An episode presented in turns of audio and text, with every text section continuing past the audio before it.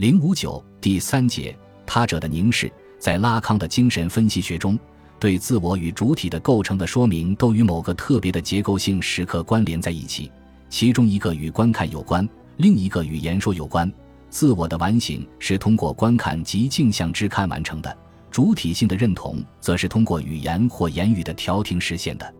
自三十年代开始，拉康就已经在讨论视觉性。讨论观看行为对于自我或想象性主体的作用，并先后引入镜像阶段和想象界来对此做理论化的阐述。相应的，拉康对象征界的讨论基本是在语言的维度进行，并且随着五十年代中期语言学转向的完成，能指的逻辑和言语结构分析成为他最主要的兴趣点。对观看的讨论并不是没有，而是少有拓展。可是到一九六四年的第十一期研讨班上，他突然重新回到了观看的主题，以凝视的概念对这一行为做了激进化的处理，并使其跃出想象界的范围。不仅在凝视的机制中嵌入了他者的结构功能，而且还引入了实在界的维度。观看的问题因他的这一次进入而变得迷雾重重。是的，对于拉康的几乎每一个理论，我们都可以从不同的角度进入。例如，他的镜像阶段理论，我们既可以从利比多的投注，从自我的想象性认同或自我与小他的关系来加以说明，也可以把自我对镜像的凝视当做一个隐秘的入口去考察这一行为的机制。自个体走向镜子向里探视的那一刻起，自我朝向异化的戏剧就一幕接一幕悄然上演。正如拉康自己反复的提到的。他的镜像阶段理论其实是建立在一个镜子装置的基础上的。我们未尝不可以把这个镜子装置同时看作是一个观看装置，一个捕捉和结构我们的视觉活动的装置。自我作为他人而存在，不就是通过认同我在镜中所看到且是想象的看到的那个镜像而完成的吗？在个体进入语言的世界之前，指认自我的最根本方法大约就是观看了。观看或凝视，正是使利比多投注得以完成，使自我与他人的关系得以建立的一种行为。不仅自我或者说理想自我的形成有赖于镜前的观看，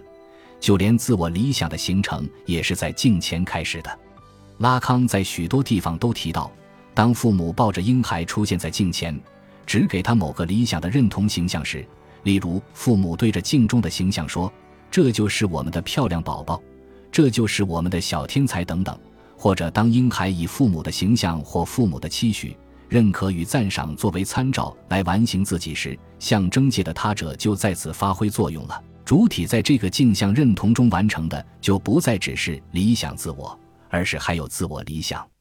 这就是说，在主体对镜像的观看中，不仅有属于想象界的自恋性认同，还有属于象征界的他者认同。前者形成的是理想自我，后者形成的是自我理想。前者是自己对自己或与自己相似的对体的看，后者则是以他者的目光来看自己，按照他人只给自己的理想形象来看自己，以使自己成为令人满意的、值得爱的对象。换用拉康喜欢的拓扑学方式来说，与自我理想对应的观看方式是我想象的看的象征的看着我的他人。由此而形成了我想象的看自己的象征形式，在这个时候，至少可以说，触发主体进入象征秩序的东西，不仅有言语或他者的话语，而且还有他者的看或凝视，因为那在看我的人已经是象征秩序的一部分，他们对我的看已然是象征的看。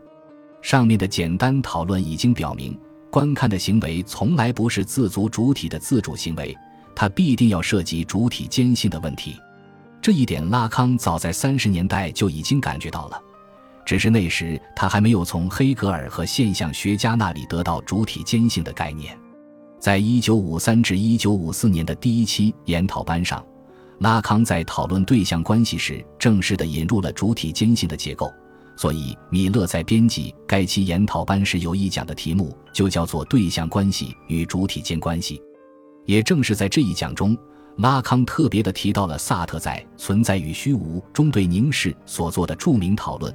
并强调这一讨论中有些东西尤为令人信服。拉康说，作者的整个论证都围绕着他称作凝视的基本现象进行。在我的经验领域中，人类对象原本就与众不同，不能因为成为了正在看我的对象而将其同化到其他任何知觉对象中。在这一点上，萨特做了十分细微的区分。我们不可把所论的凝视与，例如看见他的眼睛这一事实相混淆。我在某人的凝视下觉察到自己的存在，而我甚至都没有看到，也无法分辨那人的眼睛。完全可能的一点就是，向我指示某个东西，即那里有他人存在。这扇窗户，如果它比较暗，如果我有理由认为它的背后有人，那它直接的就是一种凝视。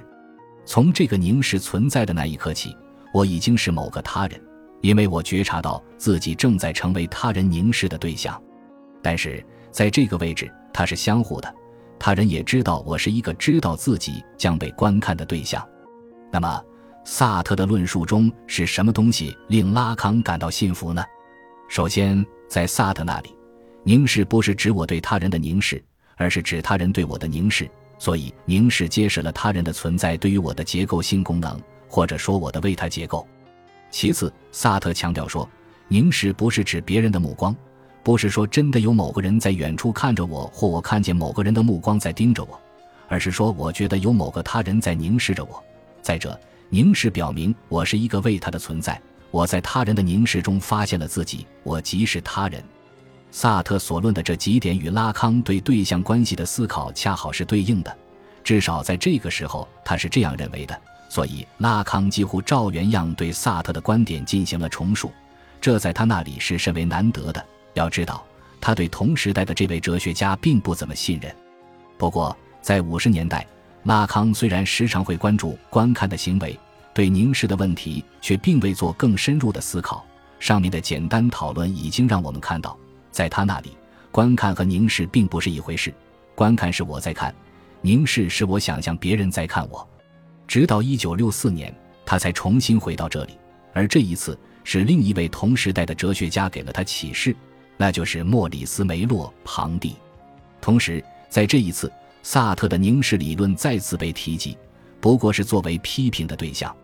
一九六四年，梅洛庞蒂的遗著《可见的与不可见的》被整理出版，拉康在第一时间拿到了样书，于是即刻开始了同他的对话。他甚至称这本书的某些观点乃是他同梅洛庞蒂对话的结果。梅洛庞蒂认为，在主体的我与世界的关系中，或者说在我对可见世界的知觉中。总有一种先行存在的不可见的凝视，一个柏拉图式的诠释者在看着我，使得我的观看不再是传统现象学意义上的主体的知觉建构，而是主体与他者的共同世界为显现自身而对我的利用。例如，梅洛庞蒂说：“无论如何，他者的体验对我来说并不是乌有，因为我是相信他者的，而且这个体验和我自己是相关的。”因为它作为投射于我的他者眼光而存在着，这张熟悉的面孔就在这里，这笑容，这嗓音的抑扬也都在这里。我很熟悉他们的风格，就像熟悉我自己一样。在我生命的许多时刻，他者对我来说，也许都划入了这个可能是一种诱惑的景象之中。在这些目光后面的某处，在这些动作后面的某处，或无宁在他们面前的某处，或者更是在其周围。不知从什么样的空间双重背景开始，另一个私人世界透过我的世界之薄纱而隐约可见。一时间，我因他而活着。我不再是这一项向我提出的质问的答复者。至少，我的私人世界不再仅是我的世界。此时，我的世界是一个他者所使用的工具，是被引入到我的生活中的一般生活的一个维度。拉康说。